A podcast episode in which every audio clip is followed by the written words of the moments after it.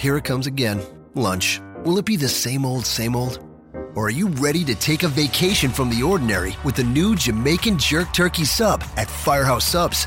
Freshly sliced smoked turkey breast, craveably sweet mustard sauce, and a hint of Caribbean seasoning. Just $5.55 for a medium. Save time. Order the new Jamaican Jerk Turkey Sub on the Firehouse Subs app. Firehouse Subs. Enjoy more subs. Save more lives. Participating locations, limited time only, plus tax prices may vary for delivery.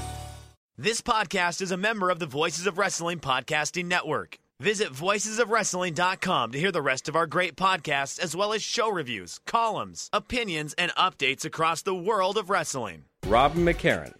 Hashtag authority. Hashtag Steph Bouncy. Hashtag SmackDown 15. Jeff Hawkins. You done digging that hole? You're listening to Shake Them Ropes with Rob McCarran and Jeff Hawkins. Dance on your grave, dirt sheet writer.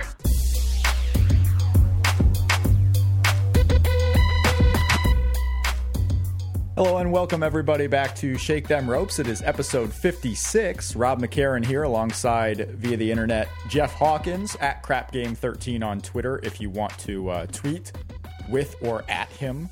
Jeff Hawkins, how are you today? Much like the tag team match in TLC, the winner of the Pick'em game, Rob McCarran, but still champ, Jeff Hawkins. You are the champion. You are. Uh, I'm one game back. You are. You are four- not one game back. I'm counting all the preseason games too, fool. Nope, one game back.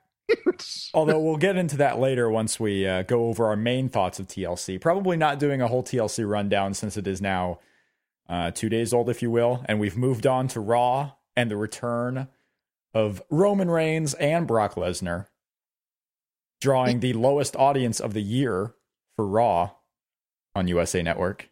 Hmm. The post pay per view. It is a post TLC Raw, post pay per view show. And it was the lowest rated Raw, non holiday Raw of the year. Its peak, I went back and looked at the England show because they taped a show in England uh, last month on November 10th. And the lowest rated hour on that taped show beat the highest rated hour of last night's Raw. Basically, all that tells us, I think, is that the last couple of months of Raw have kind of soured the audience a little bit. I don't think it's a reflection of what happened on last night's show. But yeah, people are, uh, I mean, 400,000 plus people not watching Raw last night that watched it just a month ago. I think it's a combination of a few things. I think December has a lot to do with it. I mean, remember November is sweeps month, so people do, more people do watch TV at that time. Um, there are holiday specials, there are holiday parties, Yeah. There, there are I mean, there's- football games. There are I don't uh, I don't know what beat it last night necessarily, but uh, Certainly know. not that Bears game. we've we've watched a lot of wrestling in the last four or five days, haven't we? Between Yes. the two of us, My and that's God. why you had uh, you had texted me or emailed me wondering if we should record this show on Wednesday so that we can watch the live SmackDown tonight. Oh. and I immediately thought to myself while reading this email, "Fuck that." we are not such, doing that. Such language, Rob. And I responded very abruptly saying, "Regular time tomorrow." Explicit tag for Rob McCarran. maybe maybe I'll edit that out. Um, Okay. we'll see. But yeah, I was not going to because first of all, we have still what is it, six, seven weeks until Royal Rumble. I did it's not. gonna be a nothing show. You know. oh that, yeah, right? I, this is SmackDown. That's going to be nothing important is going to happen on the show, and they're calling it Super SmackDown Live when the biggest stars advertised for the show are Dean Ambrose and Bray Wyatt. You know why it's called super? It's super easy to skip it. It's going to be very easy to skip. I mean, you can watch main event. If you are a SmackDown viewer, watch SmackDown. You don't have to do it tonight. You can watch it on Friday because it's still going to be on Syfy Network. So you can watch it at the regular time at your convenience. But Rob, it's WWE week on the USA Network in the dead of the holidays. Yep.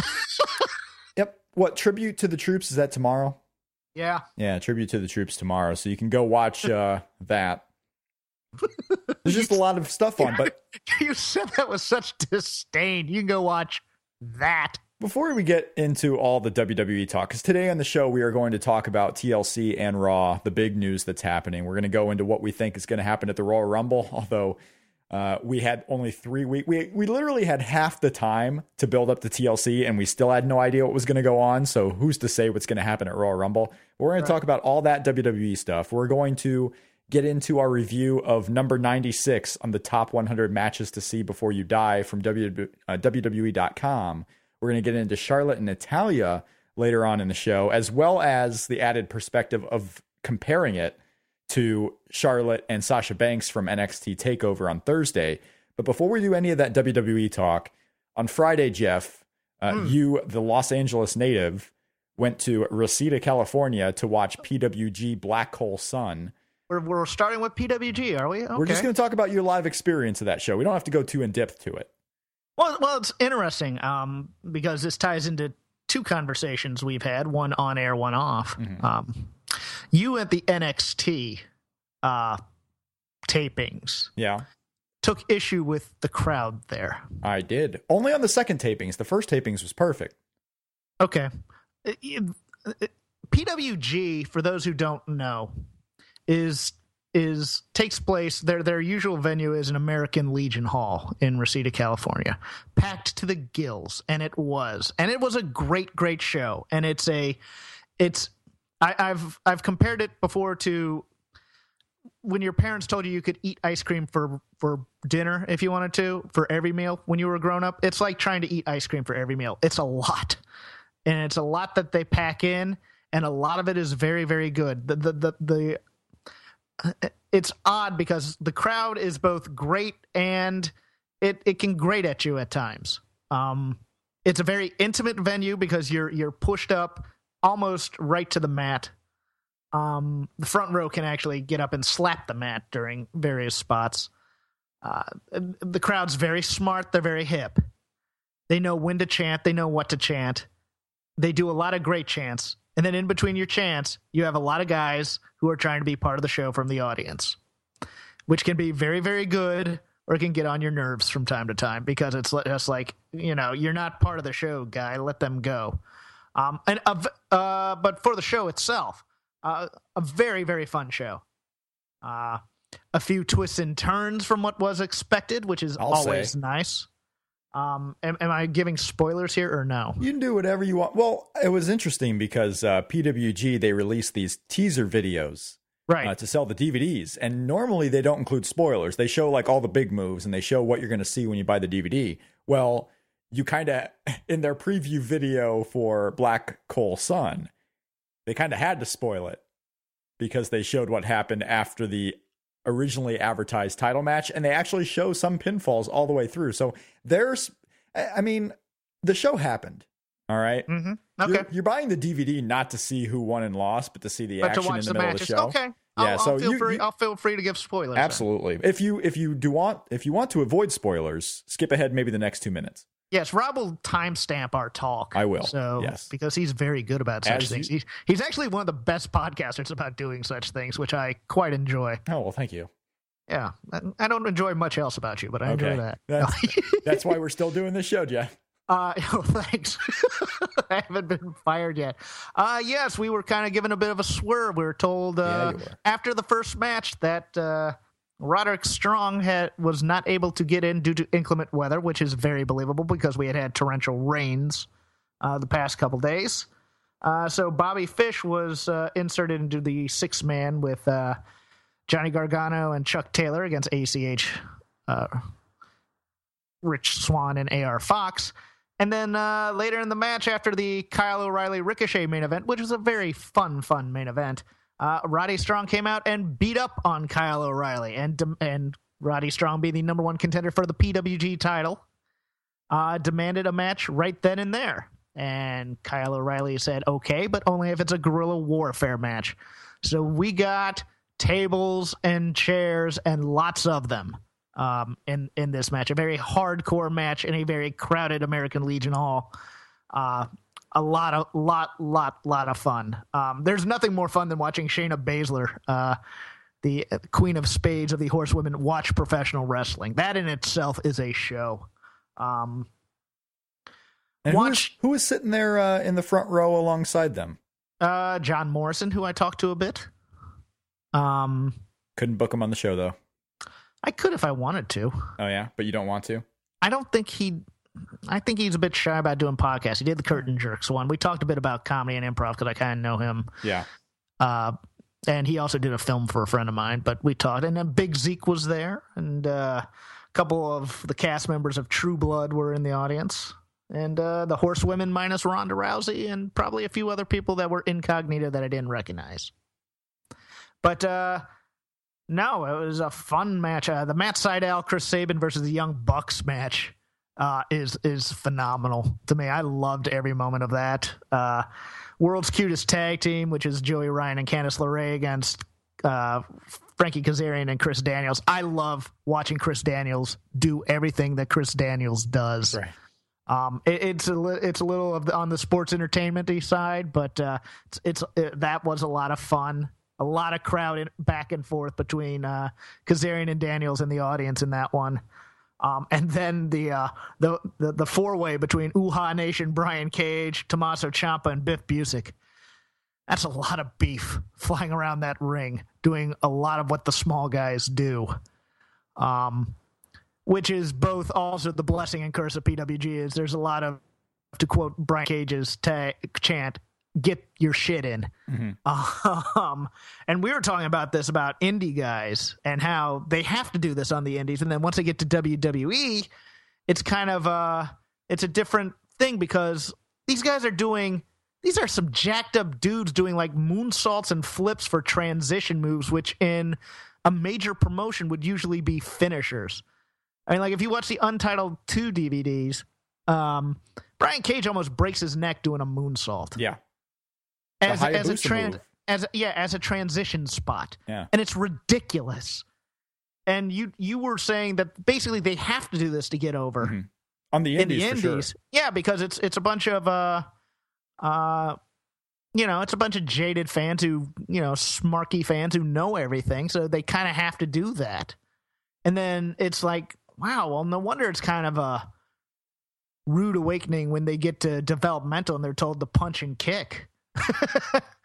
It- It's kind of like I compare to the Ascension. You know, uh, you know, the Ascension get a lot of knocks because they do, you know, rest holds. They do the headlocks. They do the slow plotting big men moves. Well, that's what slow plotting big men do. They wear people down. They're not hitting flashy maneuvers, you know, maneuvers, if you Yeah. will, and they get you know hit on a lot because of that. But if they were on the Indies, eh, God knows how they would do on the Indies. But um, yeah, it, it's kind of like that. You're, it's a whole different ball game going uh, being a Brian Cage on the indie circuit versus a Brian Cage in like NXT. If he were to ever go there, you would see a much different person.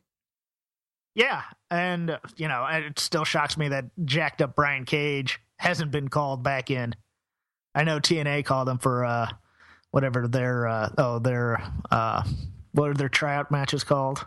Forgot what that was called, but he was called in for that. I I, I think he debuts uh, Wednesday on Lucha Underground too. Yes, he does. Yeah. he does. He's been doing that. I think that's why Morrison and uh, and Zeke were there to kind of watch. But uh, I really enjoyed the uh, Trevor Lee versus Chris Hero match. Mhm. Uh, that was just two dudes wailing on one another. And uh, Trevor Lee has a storyline in PWG where he's beating former ROH champs. He beat Steen, he beat Cole, um, and now he beat Chris Hero, which uh, he's fantastic. Uh, watching him, uh, he needs to. In my opinion, it was funny because me and another guy were talking. He needs to change up his look a little. He's getting that kind of Brody brawler type of look. Mhm. They call him the Carolina Caveman. He needs like fringe or something on those boots of his to make the flying more impressive and maybe a little bit of bulk up top. But uh, no, he's very impressive and he's only 20. And I, uh, oh, really? He's only. I didn't even actually know he's that. very he's very very young. oh, wow. Okay. Uh, I believe Chuck.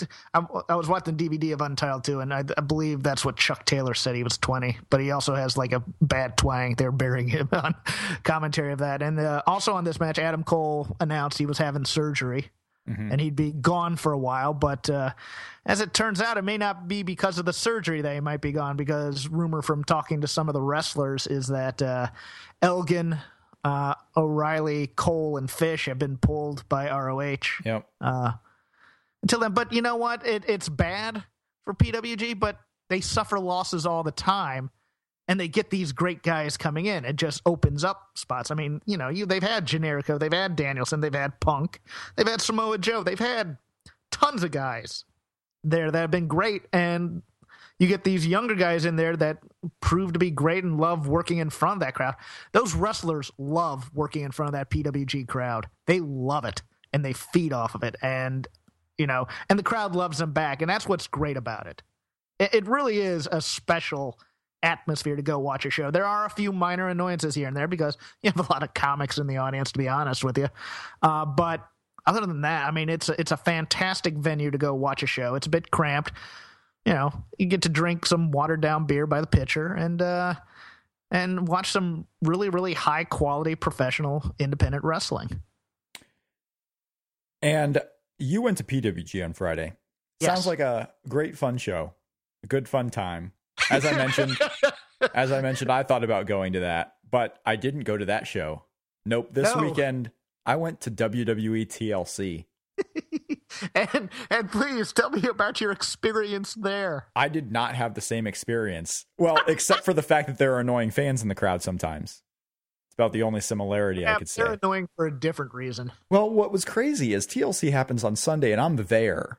And I think the show's going by all right. I mean, obviously, the Luke Harper Dolph Ziggler match was uh, fantastic live. Uh, it was a little bit of a spot show, um, but not like we would see in the uh, TLC main event. Um, but the middle of the show is getting a lot of heat as far as being boring or plotting or you know uh, I I think people are bashing the John Cena Seth Rollins match a little bit more. You know, the crowd live in Cleveland was enjoying themselves during most of the pay per view.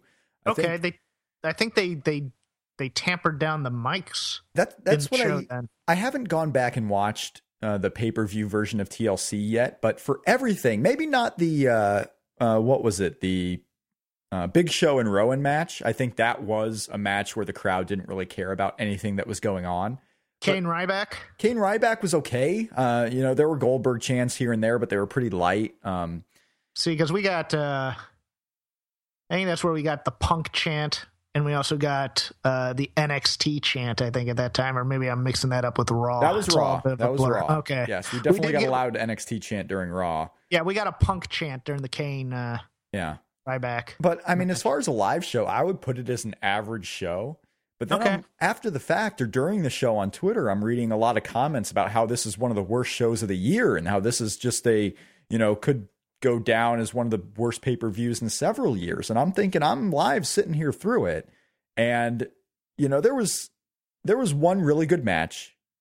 There was one well above average match, and that was the TLC main event. I thought Seth Rollins and John Cena was entertaining. I mean, they weren't going out there to have this all out, you know, crazy match because it was on the middle of the show. And the story for that match was Roman Reigns coming back and John Cena keeping his number one contendership.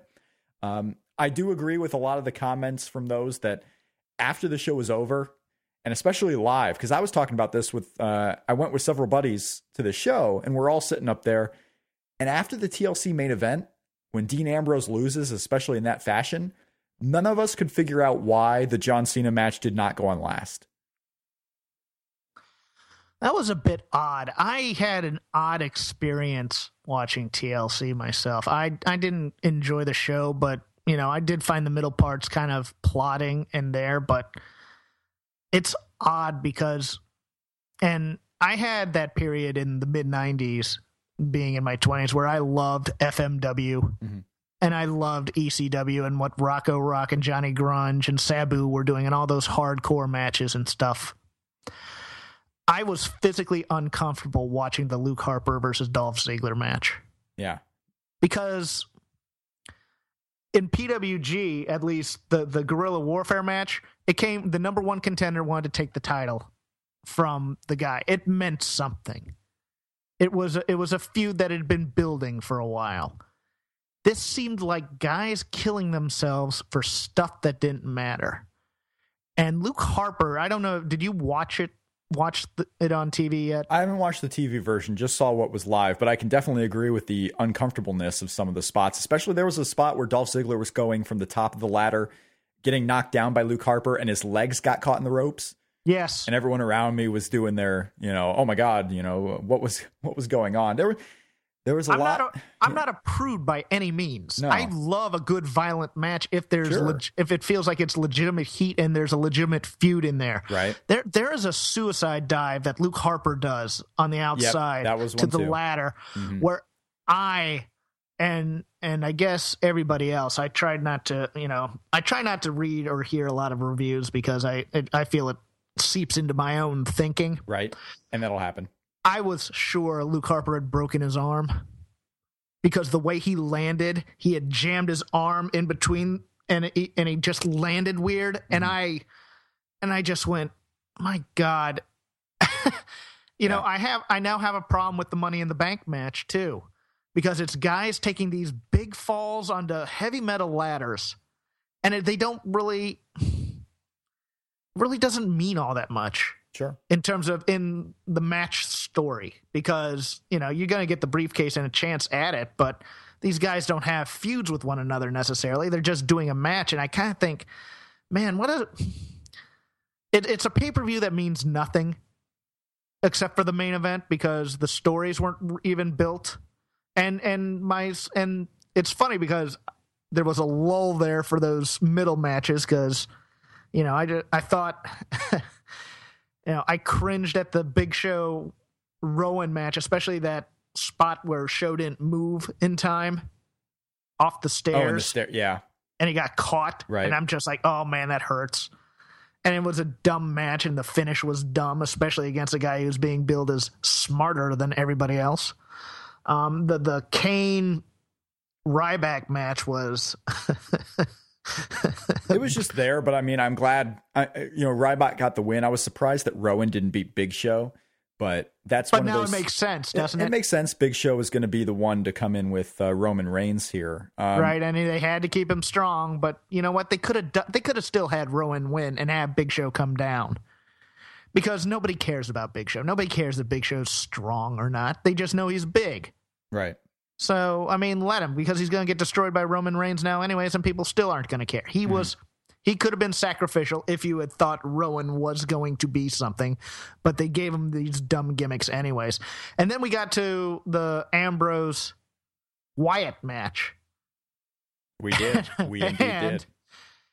and th- those two guys are killing each killing themselves for nothing literally nothing This is Um, it, it was going to be a TLC match with that finish and the TV exploding, you know, because Dean Ambrose is too dumb to either unplug it or use something else or just finish the match there. Like this was an unnecessary shot with the TV he was going to take.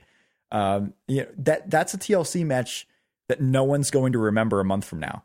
no No one's going to remember not. it at all. because it didn't mean anything and the buildup meant nothing there was no legitimate heat there there's no reason for him to be trying to kill bray wyatt as he did necessarily except for the you know the magic tr- trachea that that regenerated One year from now, we're going to be wondering, like, what was the main event of last year's TLC? And people are going to really struggle to think what it was.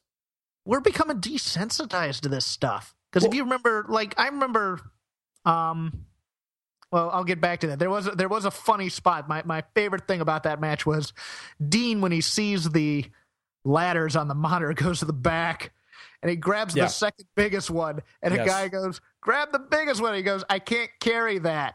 Uh, being in the live crowd during that because he's looking towards the monitor and i think half of the arena thought he might go and like leap onto the monitor or something like that like the titantron yeah, that's what I was thinking. most people mo- other people thought he was going for the big ladder he gets to the really large ladder but not quite the biggest one and the crowd starts booing like crazy. And dean ambrose is saying i can't carry that whatever whatever. And he carries this large ladder. I'm like what do you people want? This ladder is still way too freakishly big. The other ladder probably weighs more than dean ambrose. I mean calm down everybody. But he was doing the succession ladder spots where he would climb up to a ladder do the elbow drop climb up to a bigger one do the elbow drop climb up to a bigger one do the elbow drop and then finally on the table. Uh, that was pretty cool how he built up to that. Like he kept going bigger Yes. and bigger until bray was dead but that's where you should end the match. I mean, I know you don't want to have Dean winning, obviously, because they didn't have him win. But if you're going to do that story, then he's got to win after that last ladder spot. I agree. He's got to win at that point, or don't do that match, or don't do that story in within the match. If you're going to have Bray Wyatt win, do something else within that. But at the I- same time, as that story was going on, part of me is thinking like he's just doing ladder spot, breathe, ladder spot, breathe, and there's not enough back and forth, and there's not enough, you know, reason for all this to happen. Right. Uh, the whole match just it was just a spot fest with no story building up to what actually happened at the end. Yeah, and my big fear is that it's not going to be the exploding monitor. It's going to be Bray magically made the monitor explode.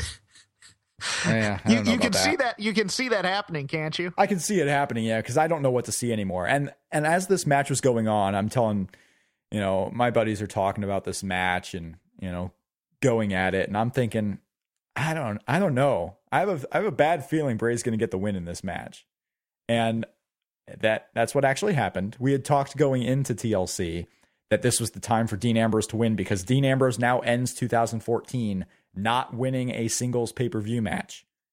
He lost them all. He either lost them or they ended up being forfeits. This is crazy to me. And I guess you can make the same argument with Bray Wyatt because if Bray Wyatt is actually going to get The Undertaker at WrestleMania 31, then you can keep him strong for the same reason why you're keeping Big Show strong for Roman Reigns.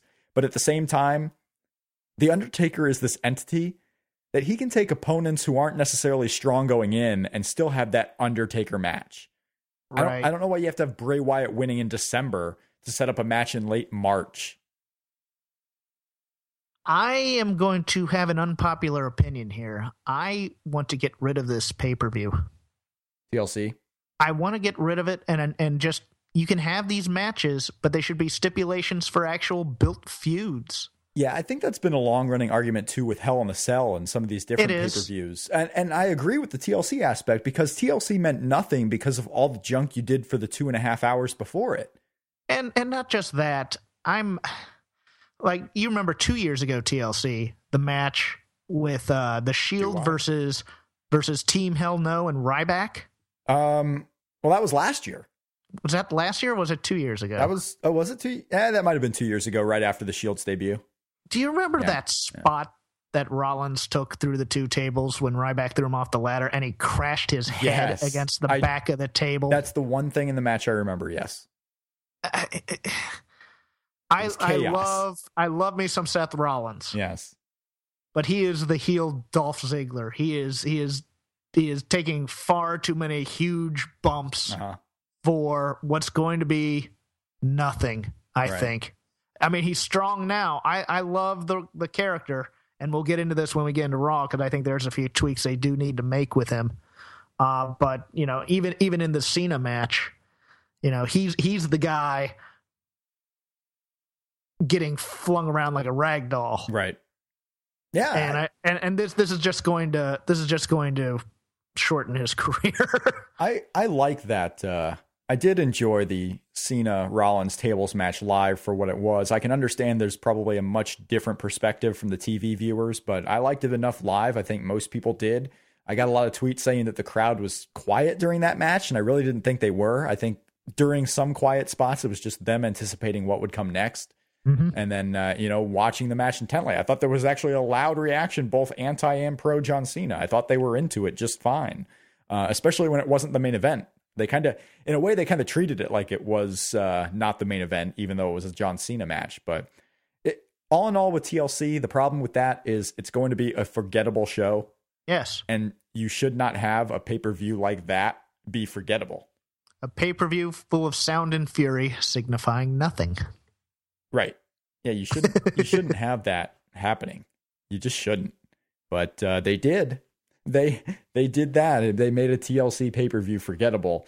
Um, and I, I said in my write up uh, at WrestlingObserver.com for Raw last night, uh, Raw in a lot of ways was a better show than TLC, in my opinion, just because of some of the guys that we had on that show.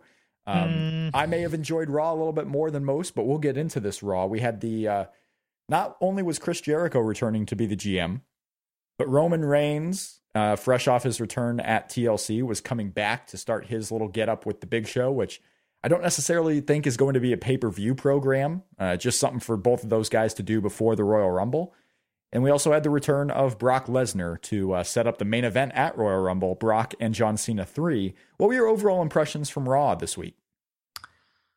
With the exception of the opening promo, uh, the main event stuff was phenomenal. I enjoyed the heck out of it. Everything else didn't matter, and uh, it felt like filler. Okay. Like I love the Brock stuff because you can feel that it matters, Yes. and you can feel that you know all those feuds are. And I and Paul Heyman, if he hasn't solidified best non wrestler on your ballot, should have solidified it with this show. I'm sorry, you're wrong. I thought Stephanie was better on that on this week's show. Oh, really? Did you? Yeah, I, I I just imagine that she's there in certain segments, and I think what she would have done, and it's awesome. S- Stephanie has not had a line as clever as put the Jew in jujitsu all Really? Are you really? Line is clever. It's I've- very clever. Is it? I've heard that Yes. line, and I've said that line, and I've thought that line for many many years. And Paul Heyman, just because he says it on WWE Raw, is all of a sudden the clever one. It was the time. I'm not saying I'm clever. It was the timing of the Yeah. line. Your your Stephanie bias is showing through. I don't know about that. Well, But you can the viewership is showing through because no one's watching the show anymore ever since Stephanie left TV. She's the biggest draw in WWE. There, said it. They may Truth. they, Top that line. they they're probably tuning out because they know that Stephanie's only going to book for herself, so she'll put herself in the main event thing, and they'll know if, well they're not going to care about anything else unless she's on TV. Is it going to hurt you, Jeff, that in your lifetime Stephanie McMahon may enter the Wrestling Observer Hall of Fame before Sting? Oh, Because God. I think she has a pretty good shot. who who has she ever built, and how has she ever drawn? Um, well, she's drawing this year. She She's built, not. She built Daniel Bryan. Oh, Yeah. Stop! No, Maybe that'll be a show for next year. Is the You- Stephanie McMahon debate? you are a fool. Um, I forgot Um, something from TLC. You you okay. brought it up the pick the pickums that we did going Yes. into NXT Takeover and TLC. Uh, you won NXT Takeover. I wanted to bury it heavily before we got into it, but uh, no, actually, I forgot something on Takeover too. I forgot to mention how great that just that little vignette with the screen and screen of Sami Zayn sitting in the locker room while his Oh, yeah. interview's playing, and that look over at Steen was that No, was the whole show storyline building up those two was amazing. Um, holy crap! You can build mid card feuds, kids. you can Do that in WWE instead of these stupid things we're getting now. You can build feuds across the card, bottom, mid, and on the top of the card. I'll, I'll give you an example because this is eating at me, and we're going to go back into Raw, right? Are we done with it? Oh, we're we're gonna go back into Raw just for a little bit. Yeah, Okay, because because here's we're my all example. over the place today. That's fine. No, that's fine. I I'm sorry. I'm I'm No, go just for it. stream of consciousness. Um. So the Ryback Rusev feud is built on what? Ryback's music playing and him just coming down and staring at him. Uh, well, it's built on the Ryback wanting to prove that he's the top guy, and he sees this Rusev. We're talking You about can- Ryback and Rusev, right? Yeah, you can make something. You can make something. See, that's how forgettable it is. You can make Um, something yeah. and then and then have that feud. Something, anything. Uh huh. It's just ridiculous, and you know, it, it- I don't know if that's the best example because I mean I know it kind of seems like they just started it's it. a it's yeah. a recent example. You see, you start feuds, but feuds start at a beginning. They have to have a start. And you're telling me in a Vince McMahon podcast, I don't want to see two guys feuding with no reason. Mhm. Well, if your reason is, well, I just wanted his music to play to get a pop, and we're just going to stick these two in a storyline together. Well, I want the story. I think the story is, I again, now whether the announcers could say that or not should probably be an issue. Uh, but the Ryback is this big, tough guy who, ever since his return, has been uh, not necessarily unstoppable, but he's been on the top of the shows. And he sees Rusev, who really climbed to the top of the ladder while the Ryback was gone and injured. He sees this guy who can't be beat, and Rusev, uh, and the Ryback wants to beat him. No, you're reading into that. That's stuff you made up in your head. Well, I know I made it up in my head, but that should be the story. Now, obviously, yes, you're right. They have not said that or they have not made that clear or done anything with it yet. But that to me is a feud that isn't necessarily starting from nowhere. No, but it's an example. That's all I wanted to give right, Right. now. All right. Now Um, you're going to go back to your pick 'em. Well, I wasn't necessarily going to go back to my pickums per se because I did. We uh we effectively tied over the two shows because you won. You were uh, one above me on Takeover, and I was one above you picking the Ziggler win correctly at TLC. But it was really during the main event, Dean Ambrose and Bray Wyatt, where I'm thinking, why do we do these pickums? Why have I started this pickums when it doesn't matter what we pick? There's always going to be a match that just goes the opposite way for arbitrary reasons. Like they wanted to fool someone or they, you know, they thought one match was so obvious that they just had to put the other one as the winner. I mean, why is Bray Wyatt and I know there's arguments out there for it, but why is Bray Wyatt beating Dean Ambrose on this show? There's to keep no... him strong to keep him strong for the Undertaker. That's the only reason. So so what's the point of us doing these pickums? When we pick these matches, we try to predict what's going to happen. We're we're more so predicting what should happen versus what will happen. I guess if we if we did the pickums for what will happen, who knows what would what would be the end result? We may get everyone correctly just based on WWE logic and how we interpret that. I thought we were picking them to feed your very needy ego because you wanted the win, but you never seem to win. I never seem to win. I never win because here I am picking Dean Ambrose to win when I think it's a pretty predictable result. Not in a bad way, but what should happen. Here I am predicting the Vaudevillains because, you know, the Lucha Dragons are, have gotten so over and all because their fool. all their future opponents are baby faces in the tag team division unless they're going to get Wesley Br- Blake in there and Buddy Murphy or whatever his name is. I, I just I don't. I knew. Let me put it this way: I knew my pick of Sasha Banks winning the title was wrong when there was such a blowback from the Charlotte Raw episode. Yeah, I knew it at that time, but it's like, well, I'll just keep it. And Charlotte, I just don't. I don't know. I, luckily, we have uh, six weeks before the next pay per view, and we can decide, I guess, uh, mutually if we want to keep doing these pickums. Because at, at some point, what's the point? Roman Reigns is winning the Rumble. Rusev's doing the big man spot where he gets multiple eliminations. They'll yeah. probably have an NXT guy who flies around either Zayn or Neville to do a few impressive spots. Kofi will do something cool. Mm-hmm. Um, there'll be a couple surprises, one of whom will be Booker T, one of whom will probably be Shelton Benjamin. Everybody will wonder if Morrison's going to finally make a comeback. You know, it'll be the usual. It'll be the same thing as usual. It'll be the same thing. and usual. and Phil, I, I predict Philly's going to crap on the ending when Reigns throws out Ambrose probably as the last guy That's to go to WrestleMania, yeah. and then and then they'll start chanting CM Punk because Reigns will be in the main event of WrestleMania when it should be Punk in their minds.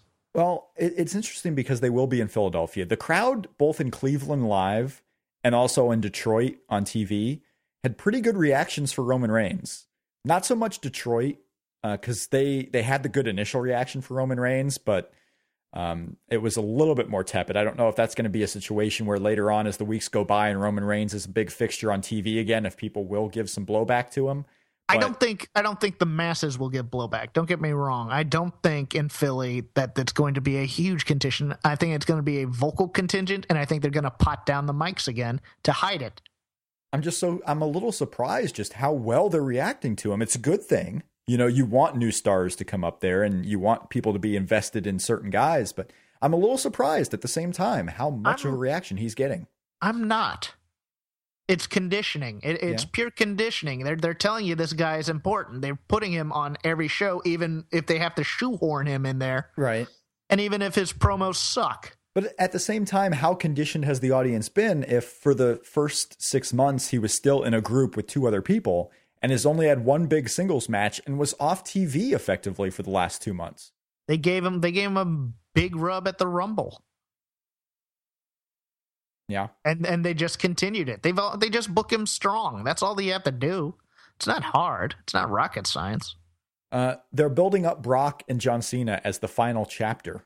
Believe that. Brock and Cena, the last match ever between these two uh-huh. as the main event of the Royal Rumble. Probably will go on last. Uh huh. Brock and John Cena. Any doubt that Brock Lesnar wins? Could this be the John Cena victory? WrestleMania plans just get shuffled along. I'm I still have in my head that Cena wins and Rollins cashes in. Maybe do Roman Reigns and Rollins at WrestleMania and Brock for something else. No, I, I, you know, I think this is a toe in the water. This is the toe in the water Rollins title push in between.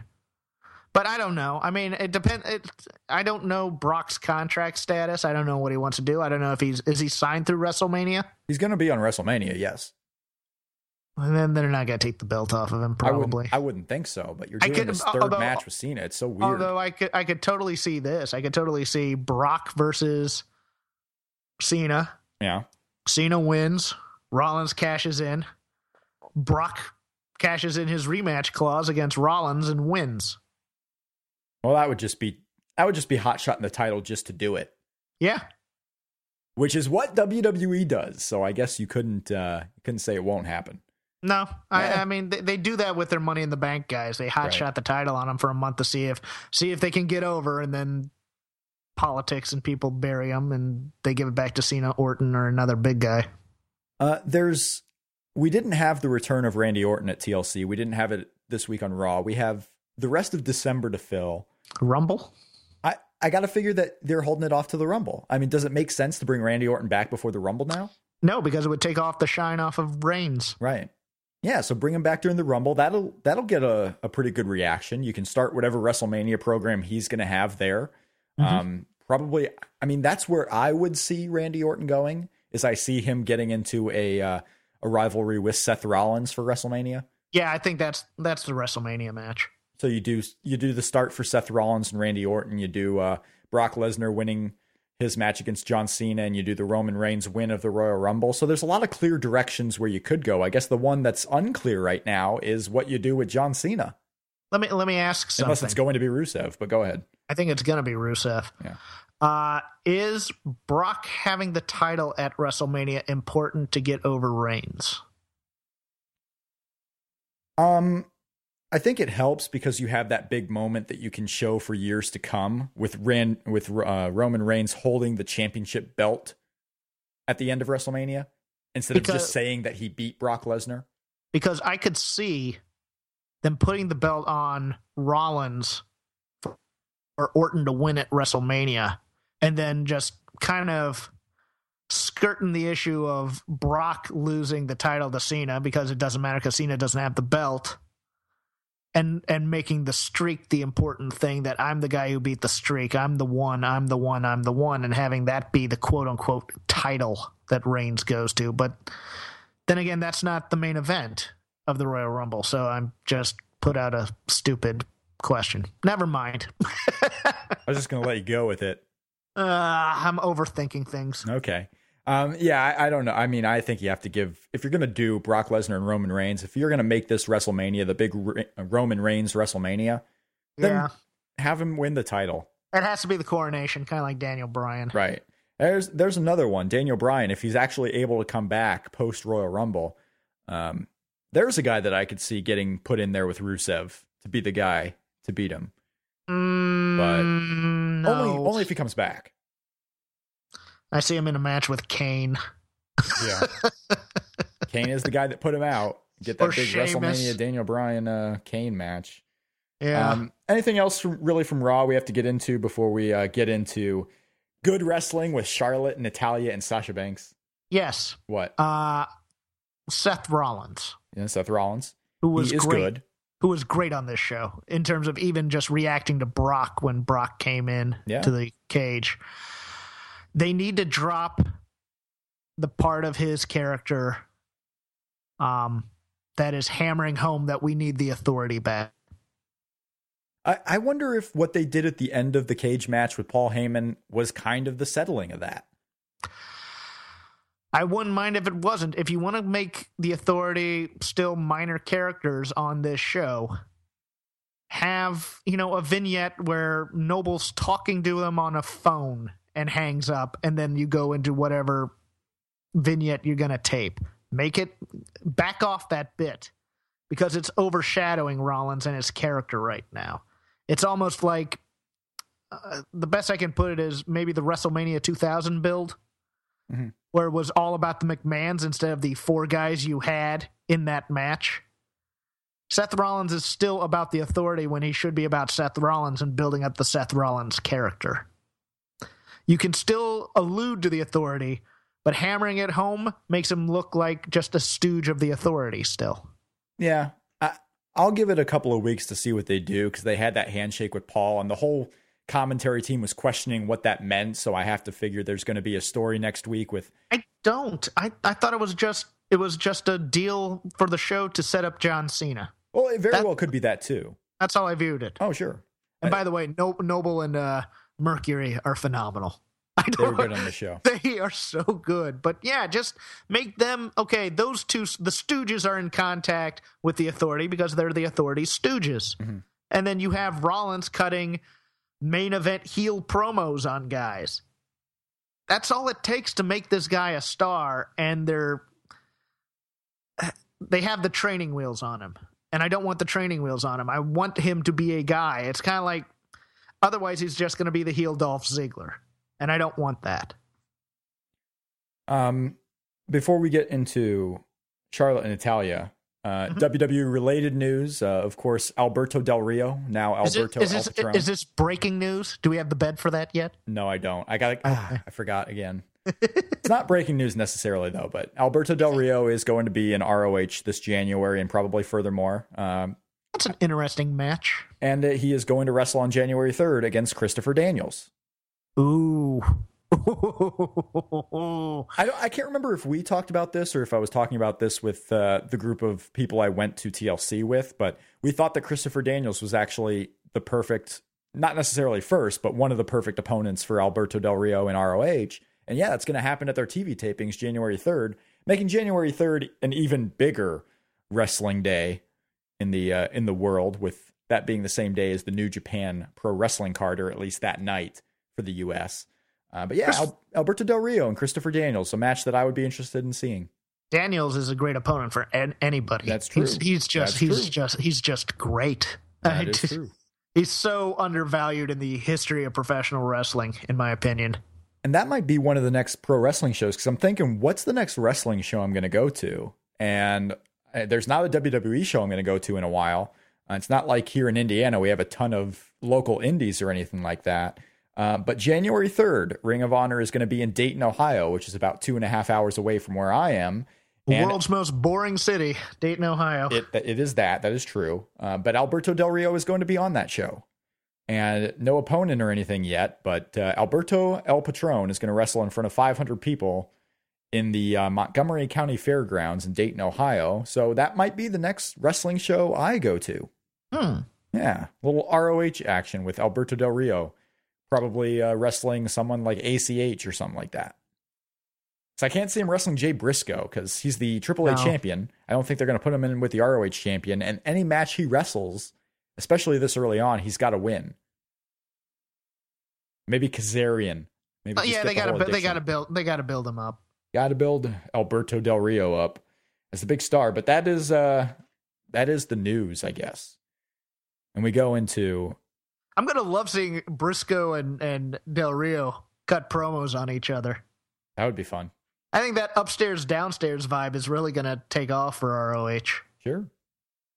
Yeah, that could be. There, there's a lot of interesting stuff as they build up towards their uh, WrestleMania shows and you know shows Although- that they have in the future. Although to be fair, Briscoe's farm makes a lot more money than one thinks. Okay. Uh, so we're doing the top 100 matches to see before you die. This list that WWE.com released of matches that are available on the WWE network. Yes. We have done the first four. We are now on number 96, which is Charlotte versus Natalya from Mhm. NXT TakeOver uh, from May 29th, I believe it was. Uh, May 29th of this year. So hasn't been that long ago. And it comes at perfect timing because we just had NXT TakeOver R Evolution featuring Charlotte versus Sasha Banks. So one thing we talked about doing was kind of doing a comparison of those two. Uh, a review of the of the uh, Natalya match with a comparison of how uh, Charlotte did against Sasha last week at Takeover. Um, so, what were your thoughts rewatching this Charlotte and Natalya match from NXT Takeover? This is number ninety six in the top one hundred matches to see. Charlotte and Natalya from Takeover. Jeff, what were your initial thoughts? Putting me on the spot. I thought you were going to go first. Uh, I can go first Uh, if you want me to.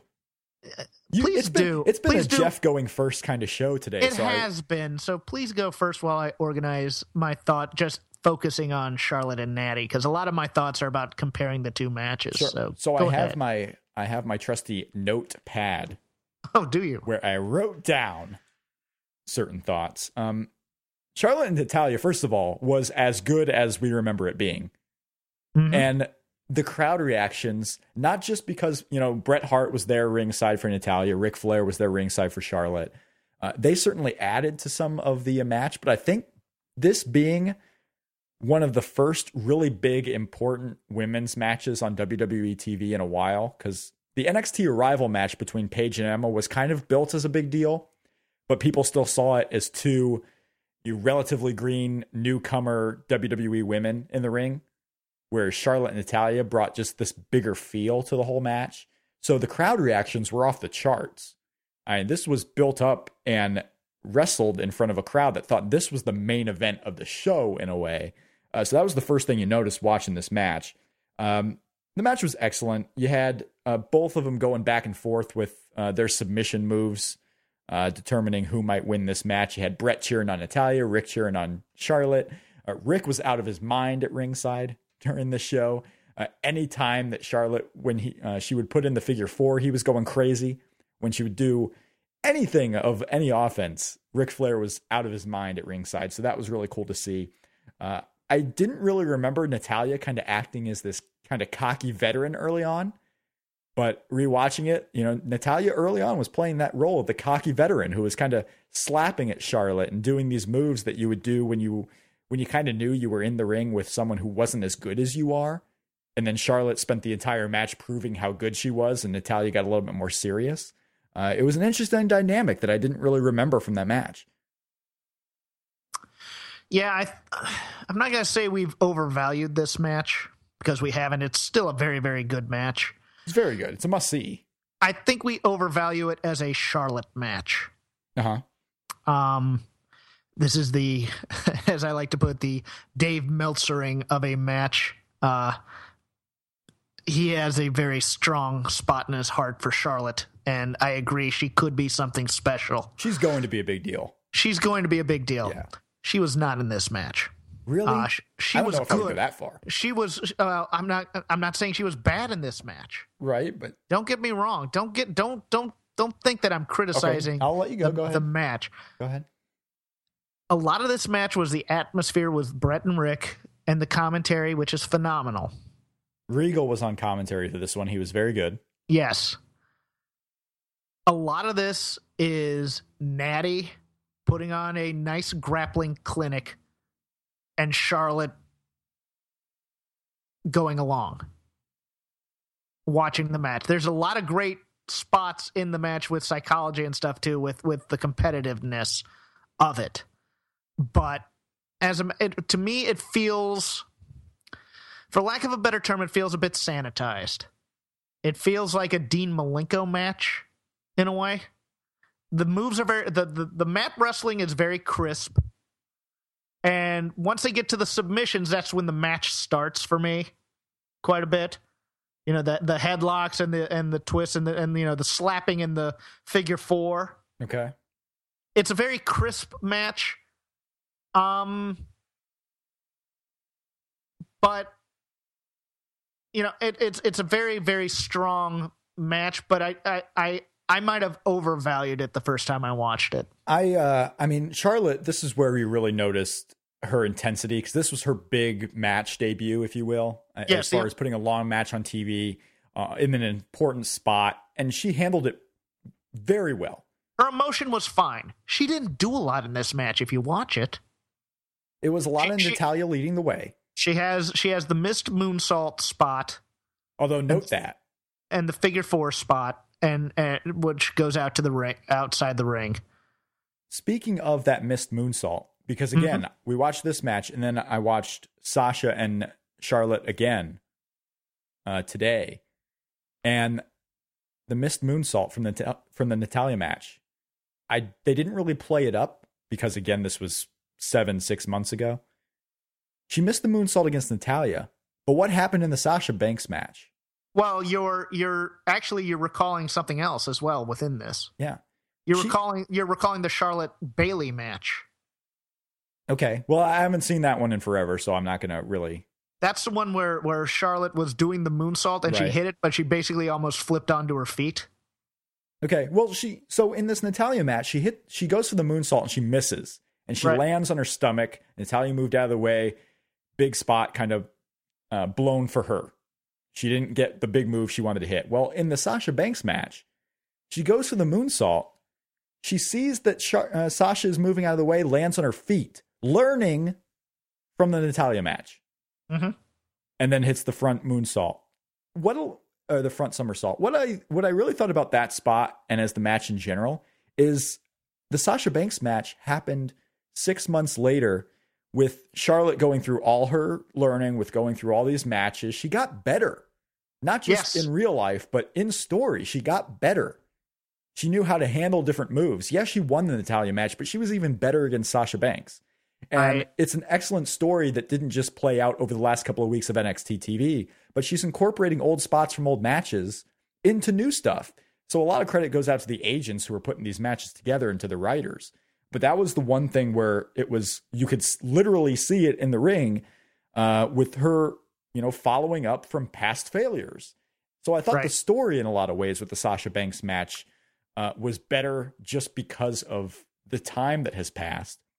Uh, one other thing that I really thought with the Sasha Banks match is when she was wrestling Natalya, I don't think most people went into that match thinking that Natalya would win.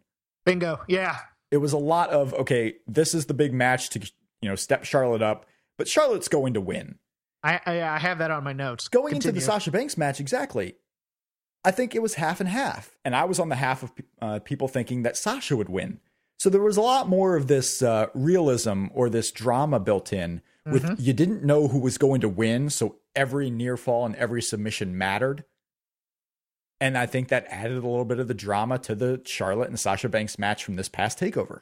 to me they're two different matches that you kind of have to compare with two different standards if you're Yes. a star if you're a star rating guy and you like crisp moves and and flawless choreography uh the the the the, the natty match is going to do it for you um to me i compare it to the natty match is a very strong lead guitarist with a bass player who's kind of new to the band and she's leading her through the tune.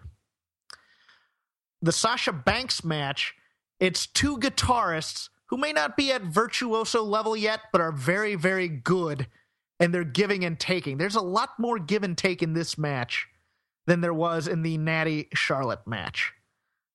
From from Charlotte and Sasha as opponents. And this has more the feel of a fight to it. There's there's almost, you know, you can feel kind of the animosity in the moves Mhm. that they're doing to one another. And that's what I like in my wrestling. I, I don't need it to be crisp moves, kind of the paint by numbers WWE style where they're setting up for these different moves. I want to feel like these two people are fighting a little bit. So maybe the moves don't come off as crisp. You know, maybe that maybe that dive to the outside where Sasha's taking a big risk doesn't land as cleanly as you know, say a lucha match does. And and and and and the sloppiness for lack of a better term. I don't mean sloppiness, but there, you know, if if moves aren't hit crisply, it adds to me that this might be a bit of a fight. It doesn't have to be, you know, botched spot after botched spot, but you know, a little bit. Hey, he didn't get all of this, uh, you know, hurricanrana or whatever. Mhm. It, it adds to that to me, and that's why I enjoy the Sasha match more. I mean, the the, the promos leading up to it have a lot more heat to it. Um, That's for sure. Yes, the the, the pre the pre match gesticulations have a lot more heat to it, and the moves that they're doing to one another have a lot more viciousness to them. Like that spot where Sasha gets on, uh, she gets thrown to the turnbuckle yeah. and and catches uh, Charlotte by the legs Mm-hmm. and drives her into the middle turnbuckle with her legs. Yeah.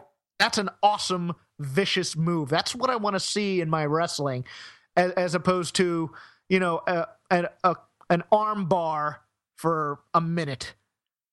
you know, It was, it was That- one of those. It was like the Natalya match was the coming out party for Charlotte, and then this Sasha Banks match was the cementing of her place in WWE and NXT.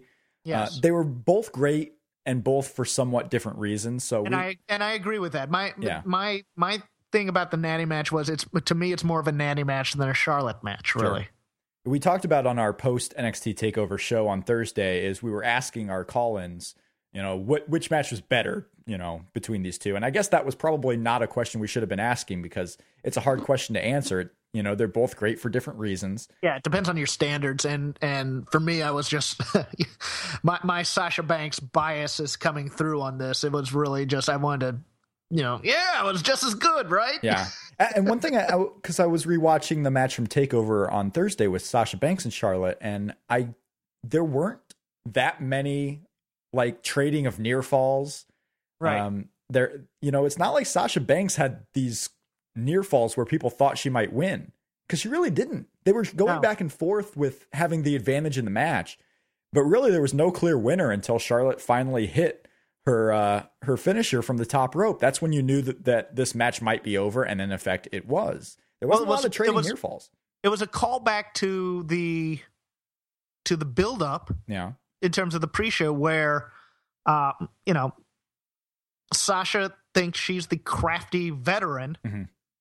who know who taught Charlotte everything she knows but not everything I know. right. And Charlotte's just the better athlete whatever and you know it, it was building up to that uh three three attempted pin spot where it's like now I can make the pin and she couldn't get it and she couldn't get it and she couldn't get it and she got frustrated. So now I have to be even more vicious to her and her viciousness is what basically cost her the match because she gets caught um with the super gourd buster almost off the top rope and then as she's climbing up she's too woozy to see the natural selection. Boom one two three.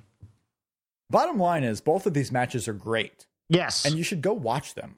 yes. And you should watch NXT not just because of all the cool indie guys that are coming in, but because of the rise of Charlotte. She's going to be a big deal. you should watch NXT because of their women's division and how strong it is. And it's only 60 minutes. You don't Becky- have to invest a ton of time. Becky Lynch is great. I think is. Bayley's character is phenomenal. She's a good fit Um, for that show. She's the one that I worry most about going up to WWE if that ever happens. She's the one that I would worry the most about, kind of in the same vein that, you know, we're worried about Emma. You know what's funny? I think Bayley is a gold mine for young female fans if they could get the misogyny and whatnot out Yeah. of whoever's booking that Divas division. Right. Because instead of making her catty like every other catty and bitchy like every other woman, this is your strong, geeky underdog girl that female f- that little girls could get behind. Sure. She's the one who plays nice. She's the one who gives hugs.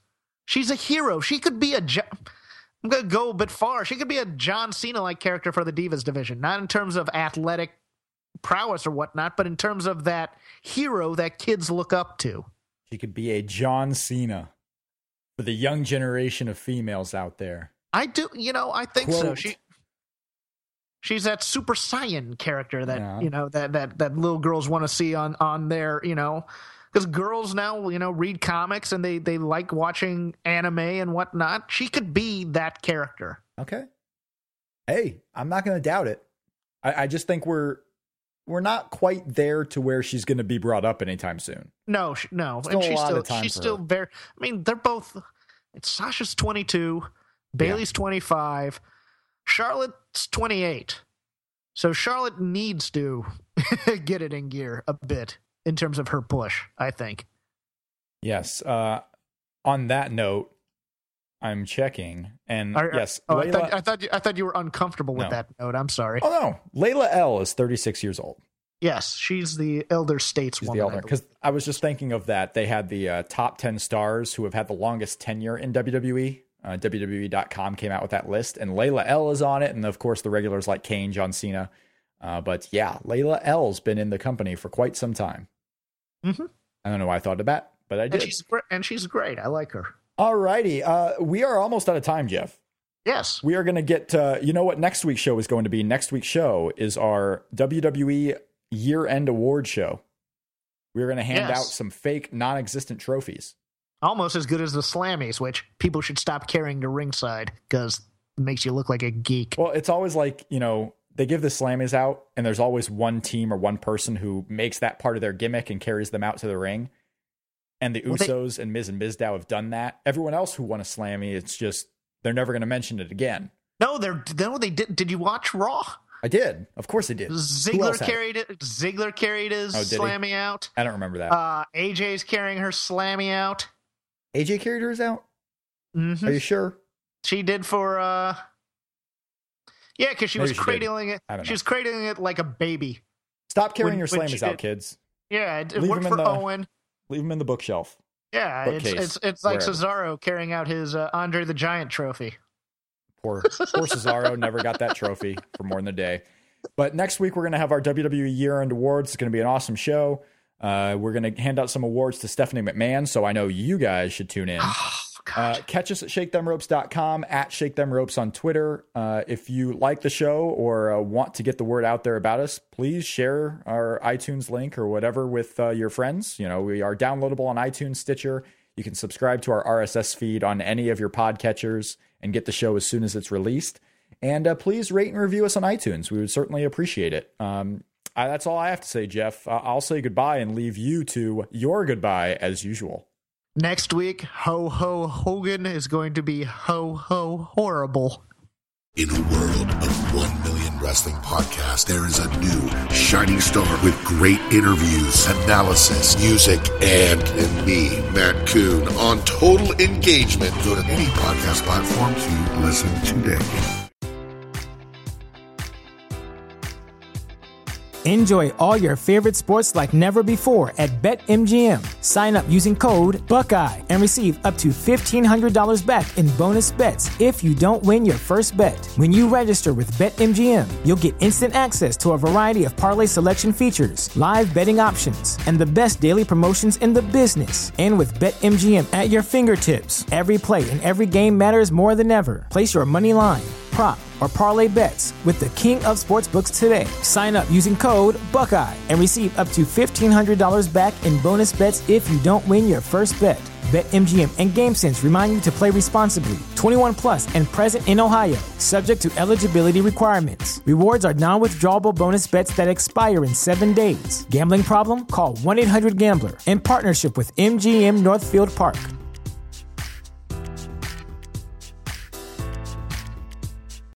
Without the ones like you, who work tirelessly to keep things running, everything would suddenly stop. Hospitals, factories, schools, and power plants, they all depend on you.